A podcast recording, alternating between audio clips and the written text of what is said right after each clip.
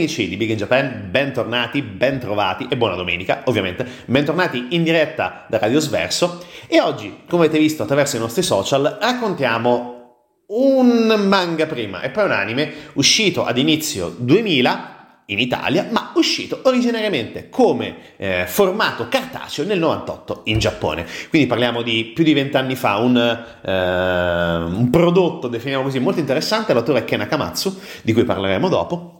e si chiama Lovaina, ovviamente, ed è eh, la classica uh, commedia, nel vero senso parola, commedia shonen che possiamo leggere in buona parte dei, degli anime eh, che possiamo trovare nelle fumetterie o nelle edicole o addirittura comprandoli online.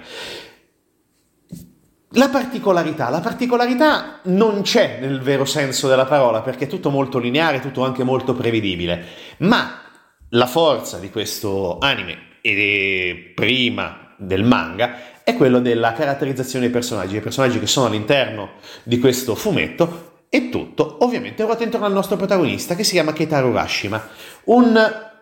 uno sfigato, un perdente, né più nemmeno un Ronin, come poi eh, si definisce lui durante le pagine e durante i minuti del, dell'anime. Ma chi è Keitaro? Keitaro è un ragazzo di 19 anni, eh, uscito dalle superiori da un anno e già con un tentativo fallito di entrare all'Università di Tokyo.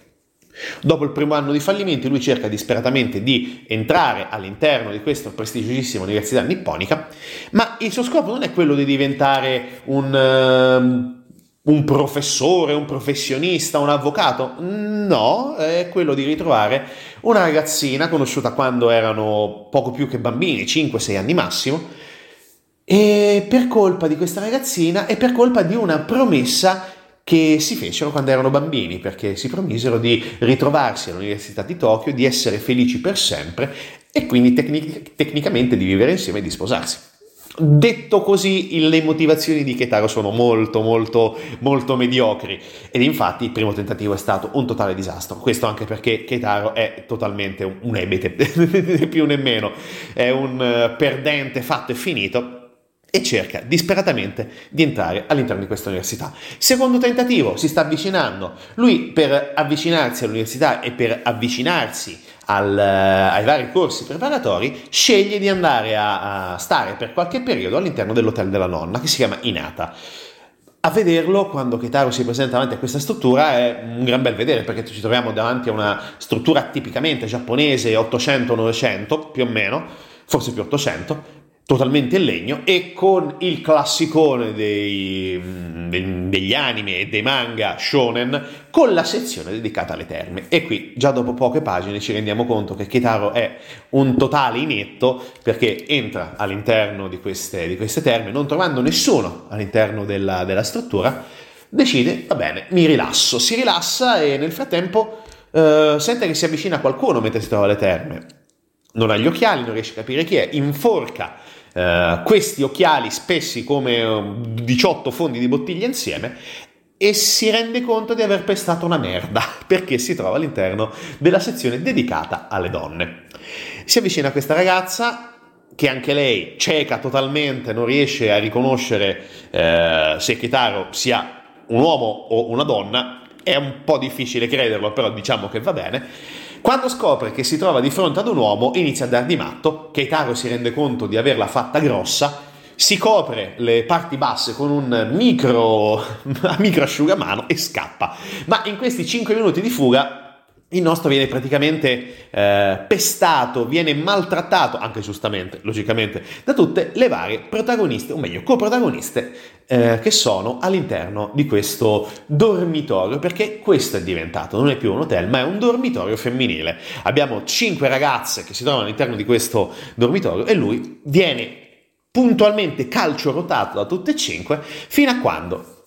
non riesce a spiegare la situazione, non riesce a convincere le ragazze e soprattutto non riesce ad incrociare non la nonna ma la zia. La zia vive poco distante, gli spiega la situazione, la nonna è andata via, non, non è più, diciamo così, la responsabile dell'inata e manca un custode. E da lì, da quel momento, dopo l'iniziativa della zia che gestisce un piccolo alimentari, un, uh, un, un qualcosa, diciamo così, tipicamente giapponese, viene convinto e convincono anche le ragazze nel trasformarsi in una sorta di tuttofare e da lì iniziano tutti i deliri all'interno di Love Island. Detto questo, ancora un po' di musica direttamente dalla, dalla serie anime di Love Island e poi ritorniamo ancora ovviamente una volta con Big in Japan.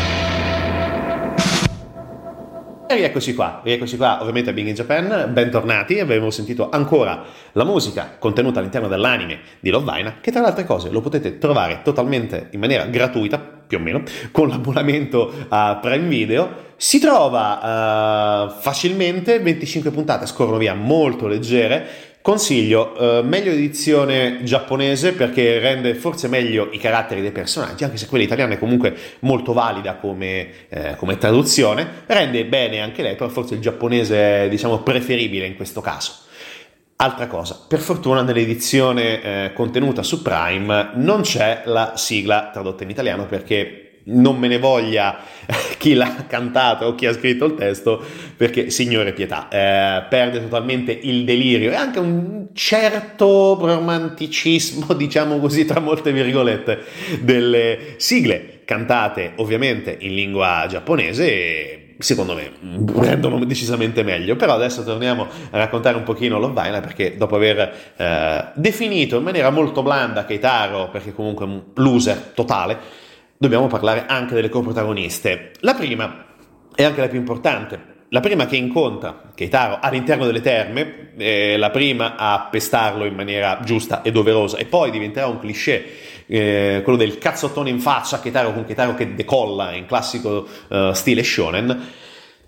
La coprotagonista vera e propria si chiama Naru Nagosegawa. Ha poco più di 17 anni, anche lei è una studentessa delle scuole superiori e sta uh, tentando di uh, accedere anche lei all'interno del, della Università di Tokyo, della Todai. È un carattere piuttosto spigoloso e diciamo così anche a tratti dispotico, però è un personaggio che entra facilmente nel, nel, cuore di chi legge, di chi vede l'anime, perché eh, si affeziona dopo varie vicissitudini, peripezie continue e soprattutto anche una serie di figuracce continue di Ketaro, si affeziona molto a Ketaro e diventa uh, quella che possiamo definire almeno Uh, all'inizio della, della, trama una delle sue migliori amiche. Poi dopo abbiamo un altro personaggio molto interessante che è Shinobu Mayara, una ragazzina di 13 anni che va ancora alle scuole dell'obbligo giapponesi e si trova all'interno dell'Inata perché ha dei problemi a livello familiare, soprattutto tra padre e madre. Si stanno per, divor- stanno per divorziare e lei praticamente non sa uh, a che santo votarsi e non sa dove andare. Abbiamo oh, Motoko Aoyama, eh, 15 anni circa, uh, ragazza serissima, studentessa uh, rigida, monolitica studia kendo e odia i maschi in maniera assoluta e Keitaro più di tutti, logicamente, lo ritiene una minaccia, soprattutto perché un uomo non può vivere in un dormitorio femminile e tendenzialmente lo odia, tendenzialmente. Poi dopo abbiamo Kaolla, Kaolla Su, anche lei è una studentessa uh, delle scuole superiori, uh, più o meno alla stessa età di Shinobu, straniera, arriva da uh, un'isola dell'Oceano Pacifico, non è chiarissimo da dove, Probabilmente Figiana non è chiarissimo, però comunque è un personaggio molto esuberante, anche lei discretamente violento e dall'appetito mostruoso, mm, mangerebbe la qualsiasi. Poi abbiamo un altro dei personaggi all'interno del, eh, dell'Inata, e l'ultimo all'interno dell'Inata, che è Mitsune, Mitsune Konno, 19 anni, eh, soprannominata Kitsune, ed è eh, una scrittrice ed è costantemente ubriaca ed è un vantaggio non, non, da poco, considerando anche l'ambiente in cui si trova a vivere. È un uh, personaggio molto particolare, è un'amica di Naru e attratta particolarmente dalle situazioni imbarazzanti verso cui cercherà sempre di spingere Keitaro e Naru quindi cerca di essere un po' il cupido della situazione, spesso fallendo ma anche divertendosi nel fallire perché ogni eh, fallimento è sempre una buona scusa per bere. Sono tutte ragazze che ruotano intorno al mondo del, dell'Inata, all'interno di questo dormi ex hotel e ora dormitorio femminile e soprattutto tutte quante iniziano a interagire con Ketaro in diversi modi e soprattutto Ketaro, nonostante la sua totale insipienza, riuscirà anche a, a, consigliare in maniera sorprendentemente saggia, perché nonostante tutto, nonostante il delirio che il buon Ketaro si porta appresso, è anche una persona abbastanza uh, seria, una persona di sani principi, nonostante i vari tentativi che si trovano all'interno del, del, manga di cercare di trovare l'amore della sua vita o di rientrare all'interno, o meglio, di entrare all'interno dell'Università di Tokyo. È un personaggio molto particolare, sono una serie di personaggi molto particolari, tutti con caratterizzazioni forse abbastanza stereotipate. Uh, Yundere, Tsundere, certo, c'è tutto quanto, assolutamente. Però nei vari volumi del, del fumetto si vede ovviamente l'evoluzione di tutti, di tutti, i personaggi, soprattutto la crescita, la crescita anche, sembra assurdo dirlo, però morale di molti di loro. Certo, Mitsune o Kitsune, chiamatela come un, po', come un po' vi pare, rimarrà sempre la solita, nonostante tutto, sempre con eh, questi occhi semichiusi, con eh, le gote rosse dall'alcol, rimarrà sempre più o meno la stessa, però comunque anche lei mostrerà dei tratti molto più tolleranti anche nei confronti di Keitaro, perché Keitaro comunque riuscirà a farsi apprezzare per il lavoro che riesce a svolgere all'interno del dormitorio e soprattutto riuscirà a farsi apprezzare anche quando le ragazze scopriranno che non è uno studente del, dell'Università di Tokyo, ma è un uh, povero Ronin che cerca di entrare all'interno di questa università. È logicamente tutto in forma assolutamente ironica, è drammaticamente demenziale per uh, buonissima parte e soprattutto ci sono una serie di personaggi secondari che sono altrettanto divertenti come per esempio uh, Mutsumi, Muts- Mutsumi Otoime che è uh, un personaggio che credo soffra di narcolessia o comunque di svenimenti estremamente frequenti. Uh, sembra quasi morire ad ogni secondo anche questo è un cliché tipicamente giapponese tipicamente shonen però comunque rende bene. È un personaggio gradevole e soprattutto è bizzarro riuscire a, a vedere eh, le interazioni che eh, Mitsumi ha con Keitaro, soprattutto vedere eh, che Naru inizia a ingelosirsi di questo rapporto, perché poi dopo ovviamente i rapporti mutano. Anche tra i protagonisti ufficiali dell'Ovaina e non vi dico come mutano, forse è abbastanza chiaro anche nelle vostre teste come andranno a mutare, però dovete andarvi a leggere eh, il fumetto prima, l'anime dopo, perché ovviamente l'anime è un pochino più compresso, taglia un po', alcune situazioni non vengono ben sviluppate rispetto comunque a una, ad una serie di fumetti di 14 volumi, quindi oggettivamente riuscire a comprimere tutto in 25 puntate più un paio di speciali, tra le altre cose. E trovatelo, leggetelo. Non so se si riesce ancora a trovare, si riesca ancora a trovare in vendita, però comunque se lo trovate ne vale la pena perché comunque fa morire da ridere. Almeno me personalmente ha fatto morire da ridere, è stato anche uno dei primi che eh, tra i vari diciamo, acquisti molto casuali eh, e soprattutto non eccessivamente convinti all'inizio, mi ha conquistato proprio per questa eh, leggerezza e questo anche eh, totale approccio demenziale al rapporto tra uomo e donna, o ragazzo e ragazza in questo caso. Detto questo, ancora musica e poi ritorniamo ancora una volta e purtroppo con gli ultimi minuti in nostra e vostra compagnia ancora con Bing in Japan.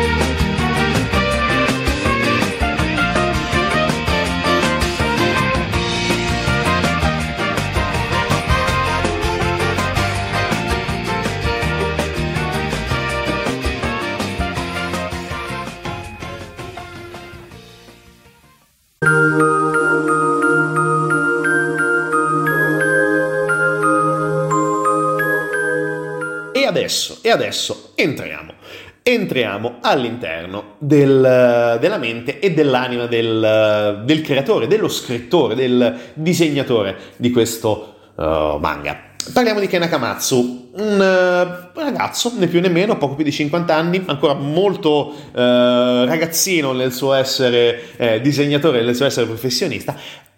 e da un certo punto di vista, conoscendo la storia di Ken Akamatsu, forse ci rendiamo conto che il Keitaro uh, dell'Inata e il Keitaro di Lovaina, ovviamente, è Ken Akamatsu,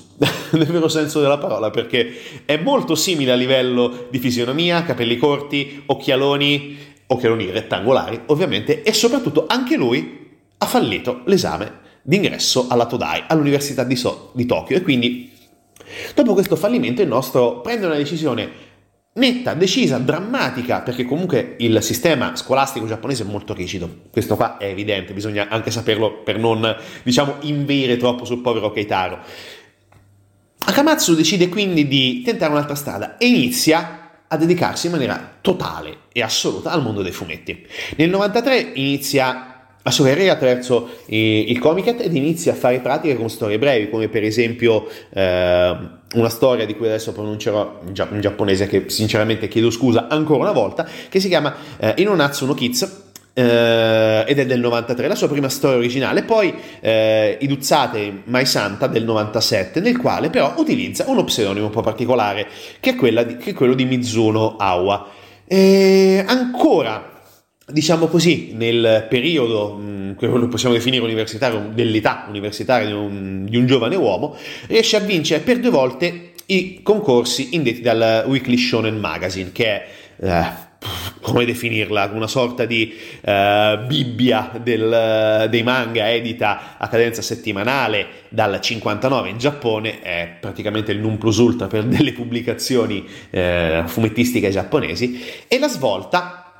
è quella appunto di Lovaina, perché eh, quando viene pubblicato, quando vengono pubblicati questi 14 volumi, diventa, diventano subito un titolo di successo, riescono a coinvolgere tantissimo i, i nipponici, anche perché molti dei ragazzi si possono riconoscere in quel povero disgraziato di Keitaro, non a quel livello, speriamo, però si riconoscono molto in uh, Keitaro e soprattutto riesce a vendere una quantità infinita, soprattutto per un fumetto di debutto di copie. Certo non parliamo di cose di vendite devastanti stile Dragon Ball, Naruto o One Piece, assolutamente no, però parliamo di 6 milioni di copie in tutta la nazione e vince il Kodansha Manga Award nella categoria Shonen del 2000, che anche questo è un come dire, è un premio annuale decisamente importante per il mondo nipponico perché eh, diciamo, serve per raccordare tutti quanti i migliori eh, mangaka del, dell'anno, del periodo. E eh, soprattutto c'è da dire, come abbiamo detto, che il nostro Ken Nakamatsu riesce a raccontare appunto uh, in maniera molto leggera il uh, suo modo di aver fallito uh, l'ingresso all'Università di Tokyo. Ed è un fallimento che poi gli ha portato molto bene, perché comunque 6 milioni di copie e poi ovviamente and counting perché poi è stato anche ristampato in Giappone e penso sia arrivato anche quasi alla soglia dei 10 non tantissime vendite in Italia però comunque buone vendite anche in Italia. Ed è stato diciamo così il punto di svolta perché subito dopo il termine di Lovaina arriva un'altra opera di grande successo che si chiama uh, Negima Magister Negimagi che eh, trova anche qui un buon successo e, ed è la serie che eh, praticamente riesce a, a, conquistare ancora di più il mercato giapponese. E mh, mm, diventa da un certo punto di vista la punta dei diamanti. Di alcune riviste manga non monografiche come per esempio l'italiana Yatta che credo sia anche finita anche malissimo. Non, non saprei, non, non ho notizie più a riguardo. E la serie è stata anche quella più longeva da, per Akamatsu perché si è conclusa nel 2012 quindi diciamo così non è stata una cosa molto corta e poi inizia la pubblicazione di una nuova lunga serie che si chiama UK, eh, UQ, scusate, UQ Holder, che è poi il seguito di Nejima. Ed è molto interessante perché comunque è un, eh, anche questa pubblicata sullo, sullo, Shonen, eh, sullo Shonen Magazine e come abbiamo detto continua a mantenere il buon eh, Ken Akamatsu sulla cresta dell'onda. Come detto, un tratto tipicamente shonen e soprattutto storie piuttosto leggere, però ne vale sempre la pena di, eh, di leggere e di ritrovarle costantemente perché il, eh, la semplicità e soprattutto la leggerezza di scrittura aiutano molto anche una lettura uh, rilassata e rilassante, nonostante poi le situazioni nel caso di Lobaina e nel caso di Ketaro siano totalmente deliranti, ma è logico così, va benissimo così. È normale che ci sia questo approccio al mondo dell'animazione ovviamente dell'animazione a fumetti e poi dopo il passaggio successivo, quello dell'animazione a, a, carattere proprio di disegno animato, che poi è arrivata qualche anno dopo appunto con il, la pubblicazione diciamo così, della serie anime a partire eh, dall'aprile del 2000, credo, quindi molto rapida la decisione di arrivare alla pubblicazione dell'anime di Lovaina e soprattutto per una rete molto importante come TV Tokyo, che è appunto 32 milioni di famiglie che possono raggiungere TV Tokyo non è un piccolo, un piccolo target. Ha avuto un buon successo in Giappone, certamente ha dei limiti, è molto più corta rispetto al fumetto, però comunque ne vale la pena di guardarla e come abbiamo detto si trova su Prime in italiano, in giapponese, godetevela perché eh, è divertente, meglio il fumetto. Però questo è solamente gusto personale, nonostante abbia sia la versione inglese che italiana di Lovaina, ma ovviamente DVD e Blu-ray, ma questo credo sia un altro discorso. Ok, dopo aver fatto ammissione di colpa, noi vi diamo appuntamento alla settimana prossima, sempre con Big in Japan, sempre a Radio Sverso e come sempre ascoltate responsabilmente.